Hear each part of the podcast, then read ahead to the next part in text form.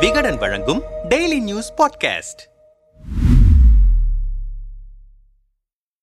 வரவிருக்கும் நாடாளுமன்ற தேர்தலில் எல்லா கட்சிகளும் சேர்ந்தாலும் திமுக தனித்து நின்று வெற்றி பெற முடியும் என்பதை நிரூபிக்க நாங்கள் தயாராக இருக்கிறோம். இப்போதும் சொல்கிறேன் சவாலாக சொல்கிறேன். மேடை பேச்சுக்காக நான் சொல்லவில்லை என்று அமைச்சர் ஐ. பெரியசாமி பற்ற வைத்த நெருப்பு மதச்சார்பற்ற முற்போக்கு கூட்டணிக்குள் அனலாக கொதிக்கிறது. மேடை பேச்சுக்கு சொன்னாரோ உண்மையிலேயே சொன்னாரோ அது அவருக்குரியது. ஆனால் தனித்து போட்டியிட்டு ஜெயித்த வரலாறு திமுகவுக்கு உண்டா என்பதுதான் இங்கு கேள்வியே. தனித்து போட்டியிட்டு வெற்றி கூட்டணி கட்சிகளுக்கு மிரட்டலா? திமுகவின் வாய்ச்சவடாலா திமுகவின் தேர்தல் வரலாறு. ஆயிரத்து தொள்ளாயிரத்து ஐம்பத்தி ஏழில் தமிழகத்தில் நடைபெற்ற இரண்டாவது நாடாளுமன்ற தேர்தலில் திமுக சுயேட்சையாக போட்டியிட்டு இரண்டு இடங்களில் வென்றது. அதற்கடுத்து ஆயிரத்து தொள்ளாயிரத்து அறுபத்தி இரண்டு நாடாளுமன்ற தேர்தலில் திமுக தனித்து போட்டியிட்டு ஏழு எம்பி பதவிகளை வென்றது. அதுதான் திமுக தனித்து களம் கண்ட மக்களவை தேர்தல். அதனைத் தொடர்ந்து ஆயிரத்து தொள்ளாயிரத்து அறுபத்தி ஏழு ஆயிரத்து தொள்ளாயிரத்து எழுபத்து ஒன்று ஆயிரத்து தொள்ளாயிரத்து எழுபத்தி ஏழு ஆயிரத்து ஆயிரத்து தொள்ளாயிரத்து எண்பது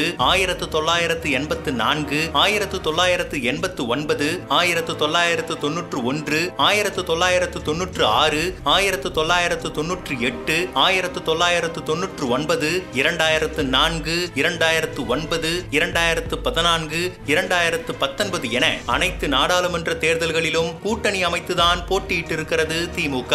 இதுவே சட்டமன்ற தேர்தலை எடுத்துக்கொண்டால் ஆயிரத்து தொள்ளாயிரத்து ஐம்பத்தி ஏழில் திமுகவினர் தனித்து போட்டியிட்டு பதினைந்து பேர் எம்எல்ஏக்களாக தேர்வாகினர். ஆயிரத்து தொள்ளாயிரத்து அறுபத்தி இரண்டாம் ஆண்டு எப்படி நாடாளுமன்ற தேர்தலில் தனித்து போட்டியிட்டதோ அதே போல சட்டமன்ற தேர்தலிலும் தனித்து நின்று ஐம்பது எம்எல்ஏக்களை பெற்றது திமுக. ஆயிரத்து தொள்ளாயிரத்து அறுபத்தி ஏழு ஆயிரத்து தொள்ளாயிரத்து எழுபத்து ஒன்று ஆகிய இரு தேர்தல்களில் கூட்டணி அமைத்த திமுக ஆயிரத்து தொள்ளாயிரத்து எழுபத்தி ஏழு சட்டமன்ற தேர்தலில் மீண்டும் தனித்து களம் கண்டு எதிர்க்கட்சியாக அமர்ந்தது. அதன் பிறகு ஆயிரத்து தொள்ளாயிரத்து எண்பது ஆயிரத்து தொள்ளாயிரத்து எண்பத்து நான்கு ஆயிரத்து தொள்ளாயிரத்து எண்பத்து ஒன்பது ஆயிரத்து தொள்ளாயிரத்து தொன்னூற்று ஒன்று ஆயிரத்து தொள்ளாயிரத்து தொன்னூற்று ஆறு இரண்டாயிரத்து ஒன்று இரண்டாயிரத்து ஆறு இரண்டாயிரத்து பதினொன்று இரண்டாயிரத்து பதினாறு இரண்டாயிரத்து இருபத்தி ஒன்று ஆகிய தேர்தல்களில் கூட்டணி அமைத்தே திமுக போட்டியிட்டு இருக்கிறது இந்த நிலையில் ஐ. பெரியசாமியின் கருத்து கூட்டணிக்குள் சலசலப்பை ஏற்படுத்தி இருக்கிறது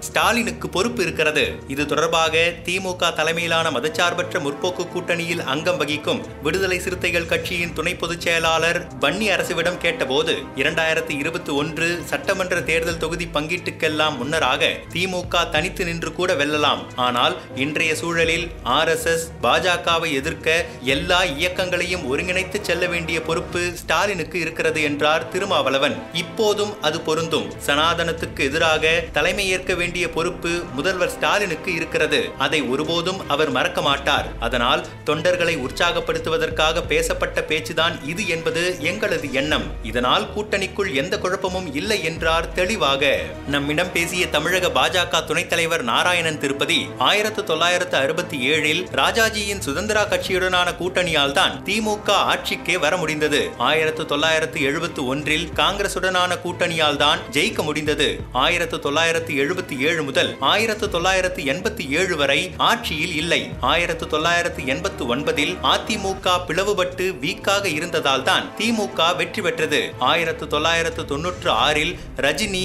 மூப்பனாரின் தயவால் தான் ஆட்சியை பிடித்தது. இரண்டாயிரத்து ஆறில் நூறு சீட்டுகளை கூட வெல்லாததால் மைனாரிட்டி ஆட்சி என்றே சொல்லப்பட்டது. திமுக என்றைக்குமே தனித்து நின்று வெற்றி பெற்ற வரலாறே கிடையாது. ஜெயிக்கவும் முடியாது. அவர்கள் கூட்டணியில் இருக்கிற விரிசல்களைத்தான் அமைச்சரின் இந்த பேச்சு எடுத்து காட்டுகிறது என்றார். புது பிரச்சனையை உருவாக்க கூடாது தமிழ்நாடு காங்கிரஸ் கமிட்டி துணைத் தலைவர் இதயாத்துல்லாவிடம் பேசினோம். பொதுக்குழுவிலே கட்சிக்காரர்களை ஊக்கப்படுத்தும் விதமாகத்தான் ஐ. பெரியசாமி பேசியிருக்கிறார். பேச்சின் இறுதியில் கூட்டணி பற்றி தலைவர்தான் முடிவெடுக்க வேண்டும் என்று சொல்லியிருப்பதையும் கணக்கில் எடுக்க வேண்டும். என் உயரம் எனக்கு தெரியும் என்று குறிப்பிடும் ஸ்டாலின் கடந்த தேர்தல்களில் கூட்டணி இல்லாததால் சந்தித்த பின்னடைவை ஒருபோதும் மறந்துவிட மாட்டார் கூட்டணியை முழு வெற்றி பெற வைக்க வேண்டிய கடமை ஸ்டாலினுக்கு இருக்கிறது. நாள்தோறும் கட்சியினர் புது பிரச்சனையை உருவாக்கிவிடக் கூடாது என்று ஸ்டாலின் கூறியிருப்பது கூட்டணி தொடர்பாக தொடர்பான விஷயத்திற்கும் பொருந்தும் என்றார். கொங்கு நாடு மக்கள் தேசிய கட்சி தலைவர் ஈஸ்வரனிடம் கேட்டபோது அவங்க கட்சி வளர்ந்திருக்குங்கிறத அப்படி சொல்றாங்க. அவ்வளவுதானே ஒழிய இத கூட்டணியின் நிலைப்பாட்டா எடுத்துக்க முடியாது. இது எல்லாரும் பேசுறதுதான். யாரும் அப்படி சீரியஸா எடுத்துக்கல என்றார் சிம்பிளாக. தமிழக வாழ்வுரிமை கட்சி தலைவர் வேல்முருகன் திமுக நிர்வாகிகளை உற்சாகப்படுத்தி மேன்மேலும் வேலை வாங்குவதற்காக சொல்லப்பட்டதாகத்தான் நான் பார்க்கிறேன். கண்டிப்பாக திமுக தலைமையிலான கூட்டணி தொடரும். அப்போதுதான் பாசிச சங் பரிவார கும்பலை வீழ்த்தி ஜனநாயகத்தை காப்பாற்ற முடியும். இல்லை என்று சொன்னால் பாஜகவின் கை ஓங்குவதற்கான வாய்ப்பை திமுகவே ஏற்படுத்தி கொடுத்தது போல ஆகிவிடும். கண்டிப்பாக அப்படி ஒரு முடிவை அவர்கள் எடுக்க மாட்டார்கள் என்றார். திமுக தரப்பில் விளக்கம் கேட்க அந்த கட்சியின் செய்தி தொடர்பு இணைச் செயலாளர் கான்ஸ்டன்டைன் ரவீந்திரனை தொடர்பு கொண்டோம். ஜெயிக்க முடியாததால் கூட்டணி வைக்க வேண்டும் என்பதல்ல. நாங்கள் தனியே நின்றாலும் ஜெயிப்போம் என்பது உண்மைதான். அது வேறு எதிரியுடைய பலத்தை எந்த அளவுக்கு குறைக்க முடியுமோ அந்த அளவுக்கு குறைக்கவே கூட்டணி அமைக்கப்படுகிறது. திமுக பேரியக்கம் எந்த வேகத்தில் இருக்கிறது என்பதைத்தான் அமைச்சர் சுட்டிக்காட்டியிருக்கிறார். தமிழக அரசியல் வரலாற்றில் கூட்டணி இல்லாமல் யாருமே ஜெயித்தது இல்லை. ஆயிரத்து தொள்ளாயிரத்து ஐம்பத்தி இரண்டில் காங்கிரசும் கூட்டணிதான் அமைத்தது. கூட்டணி இல்லாத தேர்தலே கிடையாது என்று முடித்துக் கொண்டார். பொதுக்குழு பேச்சு பொழுது விடிஞ்சா போச்சு.